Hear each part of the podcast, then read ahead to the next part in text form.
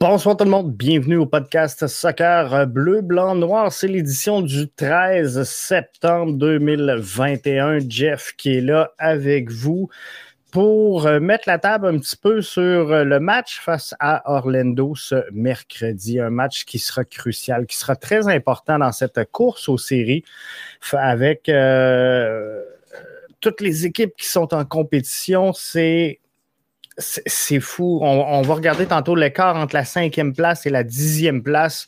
Elle est très, très mince présentement. Donc, chacun des matchs d'ici la fin de la présente campagne sera très important pour la troupe de Wilfried Nancy. On va revenir tout d'abord donc sur le dernier match. On va se parler Mihailović, Hamdi, Torres. On va regarder la course aux séries. On va revenir sur la disponibilité média aujourd'hui, donc Wilfried Nancy qui s'adressait à tout le monde. On va regarder un petit peu l'adversaire pour le prochain match. On va regarder également quelles sont les clés pour gagner ce match-là face à Orlando mercredi, bien sûr. On va y aller avec le 11 projeté qui va peut-être bouger. Là. Normalement, je fais ce podcast-là la veille du match. Le match est mercredi. On est lundi soir au moment où on se parle, mais on va essayer quand même de se donner un 11 qui fait du sens.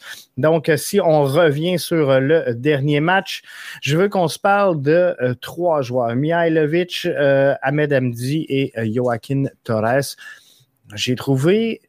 Non, pas que l'effort était absent, c'est vraiment pas le cas. Je pense que la troupe, le 11 montréalais, a travaillé très, très fort dans ce match-là face à Nashville SC, une équipe qui n'est pas facile à vaincre malgré tout, et on le voit par ses très bons résultats et sa position au classement présentement. On a tenté quelque chose du côté de Wilfried Nancy pour cette rencontre-là. Je pense que ça a plus ou moins fonctionné. On a été capable de déplacer le bloc défensif et on va le voir tantôt, Wilfried nous l'expliquait super bien. On a été capable de déplacer le bloc défensif de gauche à droite, mais si on veut casser des lignes, il faut également le déplacer de haut en bas. Et c'est peut-être là qu'on a échoué, justement, à aller chercher un peu de verticalité dans cette rencontre-là. Alors, mon 11 de ce soir... mon 11 projeté va mettre un petit peu l'emphase là-dessus. Mais j'ai trouvé lors de cette rencontre-là la combinaison Mihailović, Hamdi et Torres un petit peu plus difficile qu'à l'habitude. Et il faudra regarder justement si Djordje Mihailović, est-ce qu'il lui faudrait une doublure plus solide? Parce que présentement, Djordje Mihailović joue énormément de matchs, voit énormément de minutes avec le CF Montréal, et c'est correct, c'est un de nos piliers. Ça devrait être notre créateur en attaque, et c'est lui qui devrait diriger, venir un peu le chef d'orchestre de ce qu'on installe dans le tiers offensif de l'adversaire. Par contre, présentement, sans dire que je ressens un petit peu de fatigue, je pense qu'il lui faudrait une doublure solide. Question de lui offrir quelques minutes de repos. On sait que le CF Montréal est présentement dans une séquence de 7 matchs en 22 soirs. Donc, ça va être très difficile. Il va falloir user un petit peu de la rotation sans défaire la structure de cette formation-là. Alors, il faudra trouver des solutions et les solutions, on n'aura pas le choix de les combler à l'interne. Donc, est-ce qu'il nous manque une doublure pour remplacer Mihailović? Parce que ce n'est pas Emmanuel Maciel qui va le faire, on va s'entendre. Et sinon, on a très peu d'options présentement sous la main du côté de Wilfried Nancy. Il y a Matko Miljevic qui s'en vient, jeune Américain de 20 ans, a commencé à s'entraîner avec la formation. Premier entraînement complet aujourd'hui. Un milieu de terrain que Wilfried Nancy a comparé à Bojan, donc pourra avoir un certain apport et un certain résultat également avec cette formation-là. C'est un joueur qui a signé un contrat de 3 ans avec Montréal. C'est un joueur qui ne prend pas de place internationale, donc ça, c'est une bonne chose. Et il a été sur l'équipe américaine U16, U20, l'équipe argentine U18, U20. Donc, Matko Miljevic pourrait être la doublure qu'il nous faut pour remplacer Djordje Mihailović et lui donner un petit peu de repos, on va le dire comme ça, mais je pense que ça ferait du bien à Djordje Mihailović. Non pas d'être laissé de côté, mais peut-être de ne pas être obligé de faire 90 minutes à tous les matchs. Et là, parfois, on le sort en cours de match, mais on voit clairement que lorsqu'on procède de cette façon-là, on commence à manquer un peu de structure au sein de la formation et ça fait mal. Un autre joueur, je ne veux pas dire qu'il y a eu un match difficile parce que je pense qu'il a très bien joué quand même malgré tout samedi dernier, mais Ahmed Hamdi, j'aimerais voir plus de constance dans sa prestation, je vais le dire comme ça, et c'est non pas une constance que je recherche au sein de la productivité, une constance dans ce qu'il fait, mais une constance plutôt en ce qu'il apporte et ce qu'il doit apporter à cette formation-là. Si je regarde le match contre Nashville, je pense qu'on l'a mis dans une chaise un petit peu plus défensif et on voulait aller chercher cette verticalité-là, justement, pour venir casser les lignes.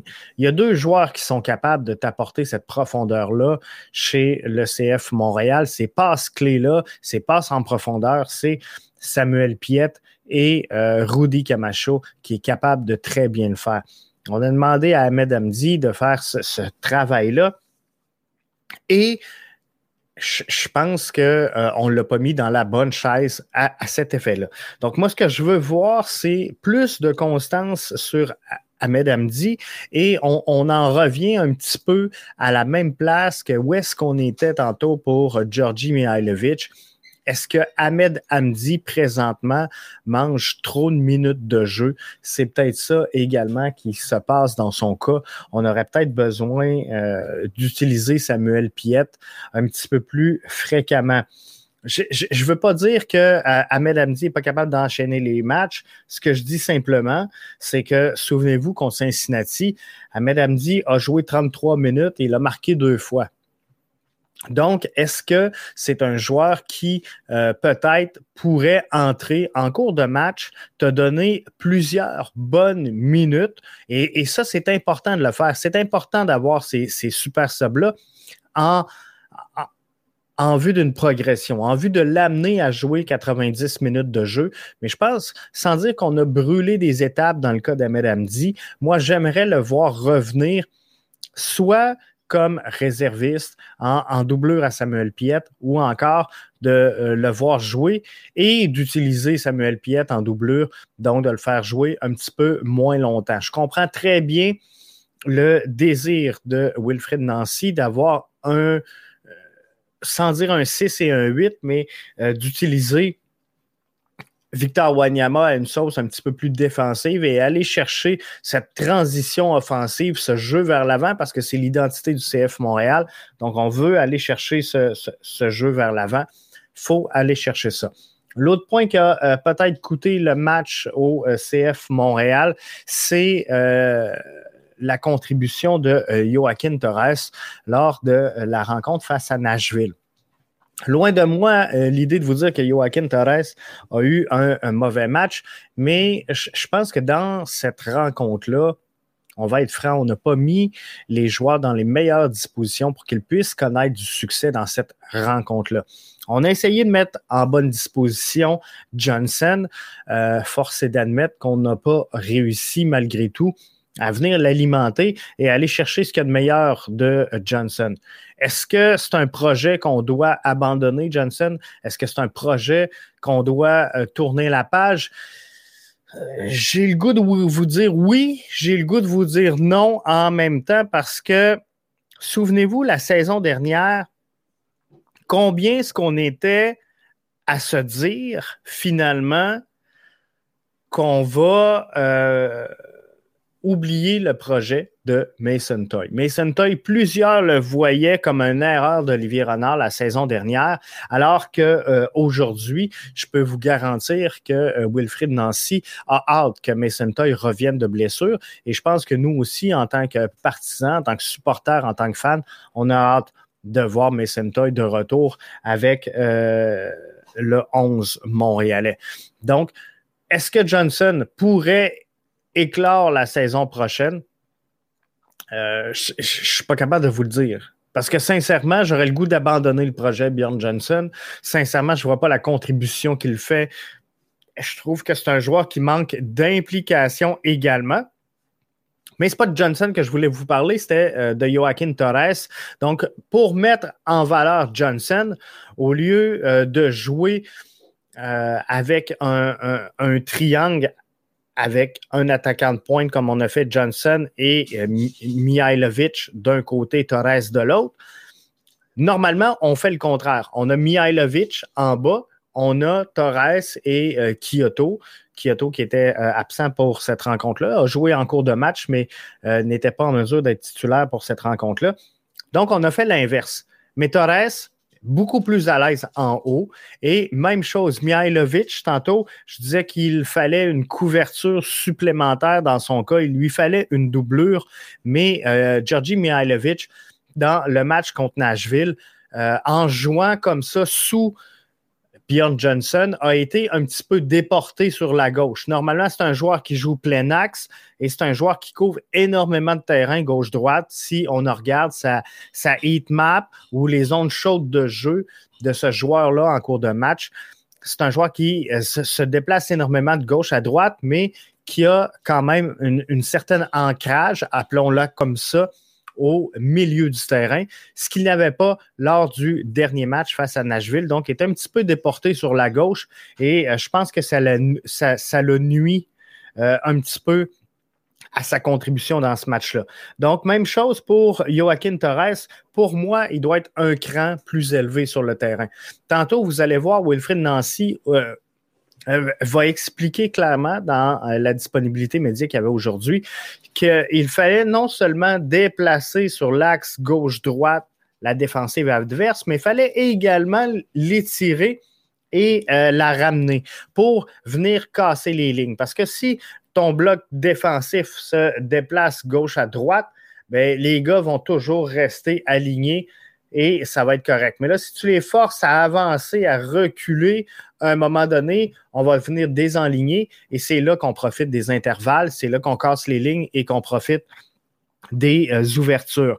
Et ça, Torres est excellent pour le faire. Par contre, pour le faire, il doit être un cran plus haut parce qu'il va reprendre le ballon et va venir se rentrer un petit peu dans l'axe en retrait, ce qui va faire qu'il va attirer les défenseurs et c'est là qu'on va venir casser un petit peu cette ligne-là défensive pour vraiment venir chercher tout ça. Donc, en résumé, pour le dernier match, selon moi, l'erreur qu'on a faite, je suis obligé de l'attribuer directement à Wilfried Nancy parce que je ne pense pas que ce soit l'effort sur le terrain, je ne pense pas que ce soit le talent, mais je pense que c'est l'animation qu'on a fait de notre schéma tactique. Peut-être le choix stratégique d'utiliser Bjorn Johnsen n'aura pas été le bon, mais sincèrement, moi, ce que je vois, c'est qu'on a utilisé Hamdi peut-être dans un mauvais rôle. On a déporté Mihailović sur la gauche et on a fait jouer Torres trop bas. Donc, dans cette animation-là, je pense que les gars ont été un petit peu moins à l'aise qu'ils ne le sont régulièrement. Donc, ça a fait un changement. Je vais m'arrêter 30 secondes pour prendre un commentaire, Marc, sur Twitter qui nous dit « Est-ce que Pantemis reprend comme numéro 1? » Clairement, Pantemis reprend son rôle de numéro 1 et il n'y a pas de questionnement là-dessus. Je crois sincèrement que Wilfried Nancy a été très clair à ce niveau-là. Avant de se tourner vers Orlando, on a parlé un petit peu du match face à Nashville. On va regarder, si vous le voulez bien, ensemble, le classement dans l'association de l'Est présentement. Entre la 5e et la 10e place dans cette course aux séries qui s'installe dans la MLS, il y a très, très peu de points. Il y a 5 points qui séparent la 5e position de la 10e. Et là-dessus, Columbus possède un match en main sur le reste des formations qui sont impliquées dans cette course-là. Donc, l'Union de Philadelphie se positionne 5e avec 32 points. DC United occupe le 6e rang avec 31 points. Égalité avec Montréal, 7e rang. 7e et dernière place admissible dans cette course aux séries-là, 31 points pour Montréal.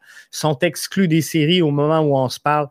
Atlanta à 30 points, Miami à 29 points et Columbus à 27. Miami est en train de revenir dans la course. Eux qui étaient complètement effacés il y a de ça quelques semaines sont en plein cœur de cette course aux séries-là et il n'y a rien de joué présentement. Donc, malgré un mois de septembre difficile pour la troupe montréalaise, il faudra trouver un moyen d'avoir du succès. Puisque il n'y aura pas, comment je pourrais dire, il n'y aura pas de place à l'erreur, il n'y aura pas de place non plus à la nonchalance et de laisser aller des points. Il faudra faire attention. Je veux qu'on regarde maintenant la disponibilité média aujourd'hui, Wilfried Nancy. Je vous résume trois points de vue. Je vous ai mis ensemble trois réponses à différentes questions qui ont été dirigées aujourd'hui vers l'entraîneur-chef du CF de Montréal. On regarde ça et je reviens avec vous tout de suite de l'autre côté pour analyser ces réponses-là. Les défenseurs centraux, je trouve très intéressants. Le duo est très intéressant, athlétique. Capables aussi de jouer. Donc, ils sont capables aussi de, comme j'ai dit auparavant, c'est une équipe qui joue à 4, en 4-2-3-1, oui, s'ils ne changent pas, mais ils attaquent d'une façon différente. Et donc, il y a une animation dans le jeu qui est mise en place. Donc, il y a une recherche de jeu un peu plus claire au niveau de Orlando. Par le passé, ils jouaient d'une certaine façon. Là, maintenant, il y a une animation qui est un peu plus rodée. Et ils ont aussi des bons joueurs, comme on n'en parle pas beaucoup. On parle beaucoup de Nani mais le petit Ruan est très intéressant sur le couloir droit, beaucoup de vitesse, et donc intéressant aussi. Donc c'est pour ça qu'ils ont une équipe bien balancée, comme vous avez dit, une équipe qui est beaucoup plus agressive aussi que par le passé. Orlando, c'est une équipe qui s'ouvre un peu plus. Ils ont commencé déjà l'année dernière, où ils avaient commencé à mettre des choses en place, et là cette année, ils ont une bonne particularité dans leur façon de jouer, où ils défendent la plupart du temps à 4, on va dire. Et après, quand ils attaquent avec 3 défenseurs qui restent en défense. Pardon.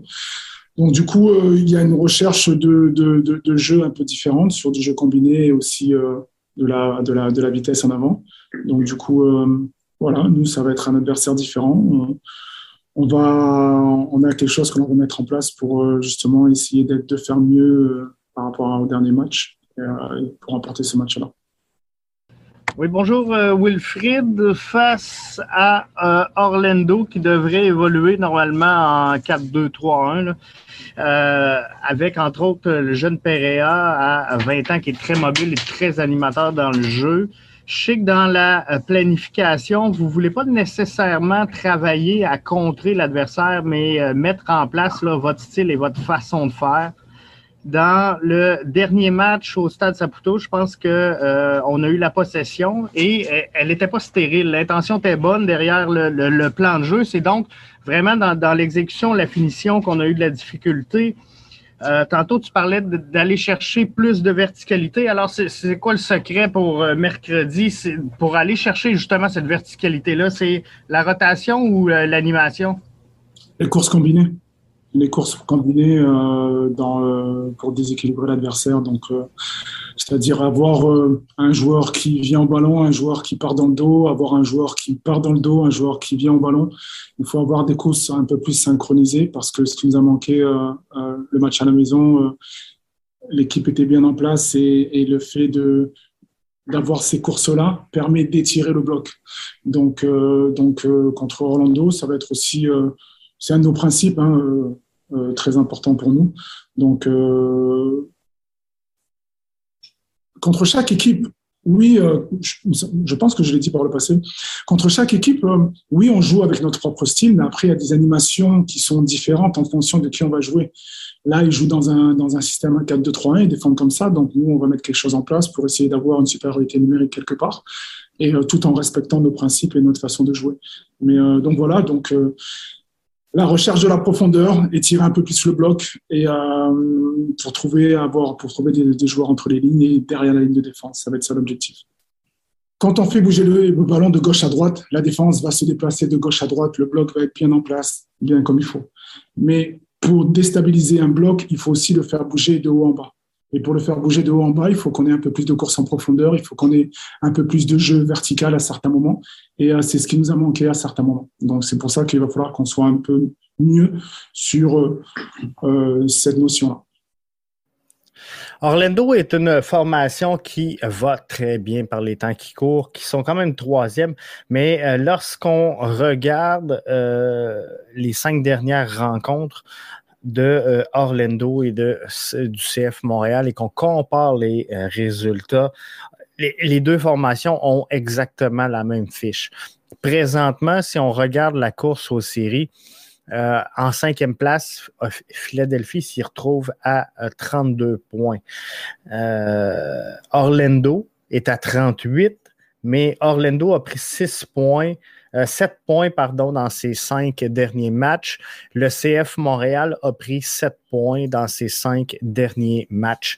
Donc, 8 points les deux formations dans les 5 derniers matchs. Donc, c'est deux équipes qui, par les temps qui courent, ont des résultats qui sont similaires. Donc, ça, c'est important de comprendre qu'il y a de quoi à faire.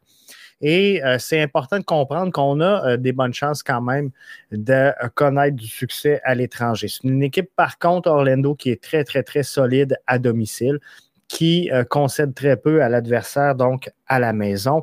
Mais si je reviens à ce que Wilfried Nancy a mentionné et que vous venez d'entendre à l'instant, une animation rodée, une équipe qui est balancée, une équipe qui est agressive, avec des bonnes courses dans le corridor droit avec Ruan et bien sûr là, les joueurs comme Nani.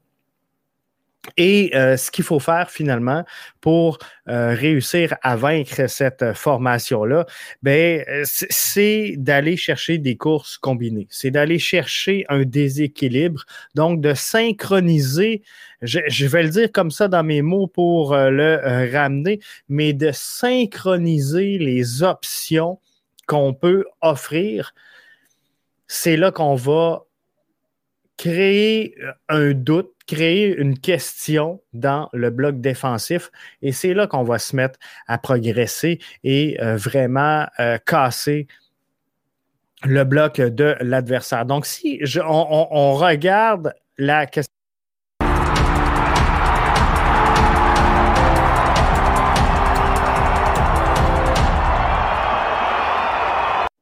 La question Twitter BBN Média aujourd'hui était de savoir, pour gagner mercredi, qu'est-ce qu'il faut faire? Est-ce qu'il faut prendre plus de frappes? Est-ce qu'il faut trouver la bonne rotation? Est-ce qu'il faut avoir la bonne animation ou ce serait toutes ces réponses? Donc, vous avez noté toutes ces réponses à 48%, avoir la bonne rotation à 33%. Moi, je vous donne mon point de vue, là, si je vote à mon propre sondage, ce serait d'avoir la bonne animation. C'est ce que je crois qui est le plus pertinent là-dedans. Et ça, c'est important de bien le comprendre parce que vous avez vu Wilfried Nancy mentionner ce que je vous disais tantôt, qu'il faut non seulement bouger le bloc gauche-droit, mais il faut également le monter up and down. Et ça, c'est vraiment important de venir casser ce bloc défensif-là. On va faire face à un 4-2-3-1, à moins qu'il y ait un revirement de situation énorme, qu'il y ait une surprise, mais il faudra jouer beaucoup plus vertical. Et on ne se le cachera pas, de nature, il y a deux joueurs dans notre alignement qui nous apportent la verticalité. C'est Samuel Piette et c'est Rudy Camacho, qui est capable, malgré tous ses défauts que vous pouvez lui reprocher en défensif, il est capable de projeter et de faire la longue balle. Samuel Piette est capable également de trouver les pieds de ses joueurs et de ses collègues. Donc, si j'aurais le 11 projeté à vous présenter, j'irais en 3-5-2, comme on le fait depuis le début de la saison. Je veux pas qu'on lâche notre identité, je veux pas qu'on quitte notre identité. Pantemis devant le filet, pourquoi? Parce que c'est clairement le gardien numéro 1 aux yeux de Wilfried Nancy. C'est lui qui va être là, à moins d'un revirement majeur, à moins qu'il soit en sélection nationale, c'est clair. Et Wilfried s'en est pas caché. Pantemis, c'est son homme de confiance. Miller, Camacho et Waterman derrière. Choinière, Zachary Brault-Guillard dans les couloirs. Donc, on ne révolutionne rien. C'est la même tactique. Choinière, j'aimerais le voir prendre 60 minutes. 60 minutes, pour moi, c'est bon. Et on y va avec Lassi Lappalainen. Léa qui nous dit via Facebook. Je vous invite à nous donner vos commentaires, que ce soit sur YouTube, sur Facebook, sur Twitter. On va toutes les prendre. Léa Alice qui nous dit « Camacho est souvent suspendu depuis quelques semaines ». Effectivement. Et j'espère, Léa, que ça va lui avoir fait du bien. J'espère qu'il va revenir après cette séquence-là, parce qu'il était capable, hein, dernièrement, il nous a offert, Rudy Camacho, il nous a offert une séquence de 5 matchs peut-être sans carton, et c'est ce qui avait fait en sorte qu'on lui avait même enlevé, si on veut, là, un carton, une menace de suspension pour bonne conduite. Donc, il est capable de bien faire les choses, mais depuis quelques semaines, c'est pas facile dans le cas de Camacho. Il faut comprendre une chose, par contre, il y a eu plusieurs absences de chaque côté de lui. Une défensive plus poreuse, une défensive plus fébrile. Et Camacho s'est retrouvé donc dans cette situation-là plus souvent qu'autrement comme étant le dernier défenseur. Alors, c'est beaucoup plus facile dans ce cas-là de commettre une faute. Et parfois, malgré tout, malgré l'accumulation des cartons, il y a des fautes qui demeurent des bonnes fautes lorsque tu es le dernier défenseur. Je vais y aller avec Wanyama et Piette, donc devant ce trio défensif en charnière centrale.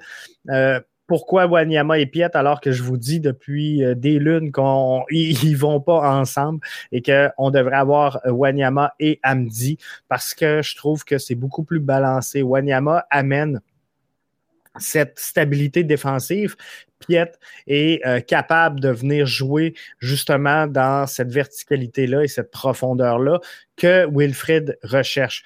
Mais Hamdi ne pourra pas amener ça dans cette rencontre-là. Donc, j'utilise Samuel Piette pour cette raison-là. Mihailović directement dans l'axe. Je vous l'ai dit lors de la dernière rencontre, ça lui a fait mal d'être déporté un petit peu sur la gauche, alors que le triangle que je vous présente aujourd'hui avec Mihailović, Quioto et Torres, bien, il est à l'inverse au Stade Saputo samedi dernier, alors que Johnsen était en haut et qu'on avait Mihailović à la gauche, Torres à la droite.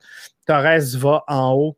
Quioto semble prêt à prendre 90 minutes de jeu. Donc, on va le rentrer. Si ça ne fait pas, on pourra le sortir à la 70e pour peut-être rentrer Sunusi Ibrahim. Donc, c'est quelque chose de fort possible. Mathieu Choinière, même chose. Si on est capable de donner des minutes à Lassi Lappalainen, et je n'ai pas eu, au moment où on se parle, J'ai pas eu encore le rapport de match, donc le rapport de disponibilité qui nous démontre finalement quels seront les joueurs disponibles, quels seront les joueurs absents. David, qui nous mentionne sur Facebook. J'aimerais bien voir Bassong. Est-ce que Bassong pourrait être utilisé? Et là, c'est une question que je vais vous poser, David. Si tu veux me donner ton point de vue là-dessus, ça serait apprécié. Est-ce qu'on pourrait donc mettre Choinière dans cette rotation-là? On sait que la troupe de Wilfried Nancy va jouer 7 matchs en 22 soirs. Il va falloir reposer des gars. Donc, est-ce qu'on pourrait utiliser Bassong pour lancer le match sur le piston gauche, à titre de latéral gauche, et entrer Choinière plus tard dans le match pour faire jouer Quioto, justement, comme titulaire dans cette rencontre-là et utiliser Lassi Lappalainen comme doublure. C'est sûr que défensivement, on peut utiliser également les services de Mustafa Kizza, qui est en mesure donc de venir prendre ce rôle-là de latéral gauche. Lui qui ne fait pas mal présentement, mais effectivement, Zorhan Bassong pourrait être là, ou il pourrait également être utilisé en charnière centrale à la place de Joel Waterman, peut-être. David nous mentionne s'il pourrait finir en beauté, il serait attrayant pour le club, pour les clubs. Je pense que David, justement, la stratégie du CF Montréal, on la connaît tous, qui est de recruter, former et vendre des joueurs. Donc, effectivement, s'il peut finir en beauté, ça lui donnerait une certaine visibilité. Donc, c'est sûr que ça pourrait être très, très bien, mais comment je pourrais dire, Bassong, je le trouve bien en substitut. Malheureusement, David, je trouve que peut-être parce que justement, on l'a utilisé défensivement à toutes les sauces, je ne suis pas capable de te dire aujourd'hui que Zorhan Bassong est prêt à être titulaire, que ce soit comme latéral, comme ce soit dans la charnière centrale. Il a tellement joué de rôle un petit peu partout sur le terrain qu'on dirait qu'il n'a pas pris racine, il n'a pas pris ancrage sur une position fixe. Et ça, je pense, ça lui a nui un petit peu cette saison-là. Moi, ce que j'aimerais pour le dossier de Zorhan Bassong, ça serait de le voir titulaire sur une base régulière à un poste précis. Donc, on l'utilise, par exemple, à la place de Choinière présentement, qu'on utilise comme piston gauche, bien, qu'on utilise Bassong pour 4-5 départs.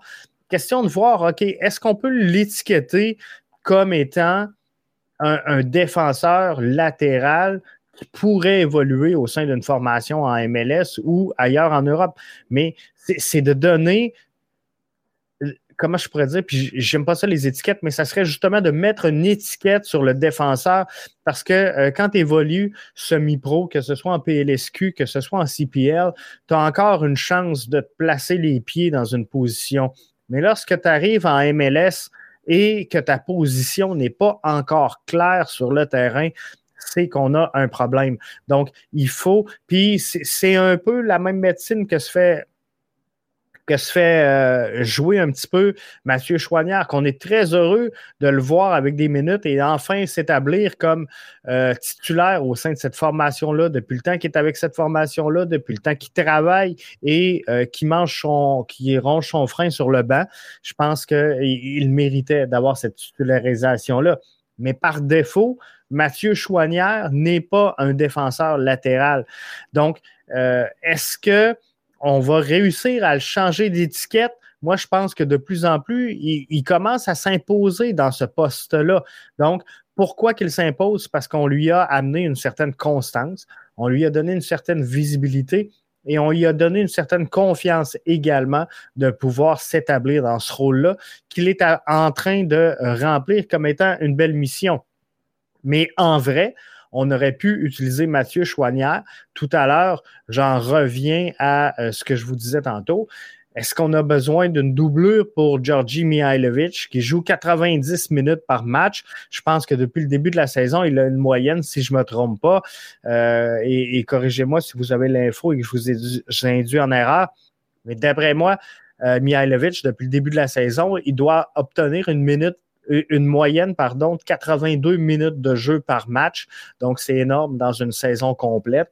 Alors, est-ce qu'on aurait pu utiliser Mathieu Choinière à la place justement de Mihailović et diriger un petit peu ce jeu-là? Je pense que oui, mais on est en train de l'étiqueter comme étant latéral gauche et c'est correct. On y a fait confiance, on l'a rentré et il est devenu crédible dans ce rôle-là, assez pour qu'il soit titulaire et qu'on ne se demande pas qui on met dans le 11. Ça va peut-être être autre chose, mais que Lassi revienne et qu'on sache qu'il est prêt à jouer 90 minutes. Ça va peut-être être autre chose, mais que Mustafa Kizza soit bien ancré dans cette équipe-là et qu'il ait prouvé que cette place-là lui revient. Pour l'instant, c'est pas la situation. Donc, on a donné une crédibilité à Mathieu Choinière par cette occasion-là. Est-ce qu'on pourrait faire la même chose pour Zorhan Bassong? Ben, je pense que oui, sincèrement. Alors, les clés pour le match de mercredi, ils sont très, très simples.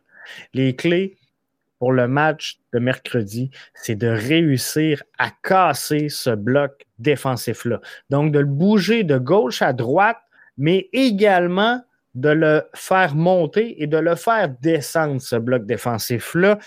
Et comment est-ce qu'on fait ça?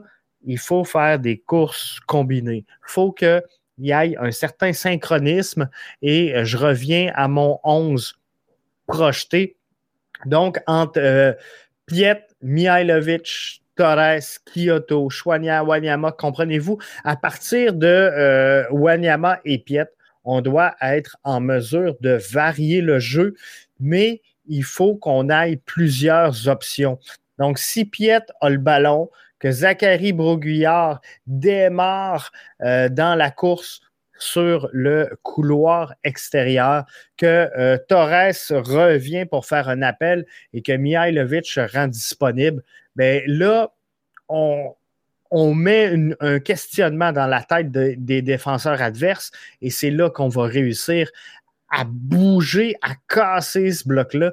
Et lorsqu'on réussit du côté du CF Montréal à casser ce bloc-là, bien, c'est là qu'on est en mesure de bien s'installer, de prendre des frappes et de prendre le temps surtout de cadrer ces frappes-là parce que le CF Montréal n'est pas une formation qui va jouer très, très loin de la boîte et prendre des lancers de partout pour les diriger, les cadrer sur le filet. CF Montréal est bon lorsqu'on réussit à rentrer dans la boîte et prendre des tirs quand même près du gardien adverse. Et c'est ça qu'on a échoué contre Nashville. On n'a pas été en mesure. Donc, oui, on a pris beaucoup de tirs face à Nashville.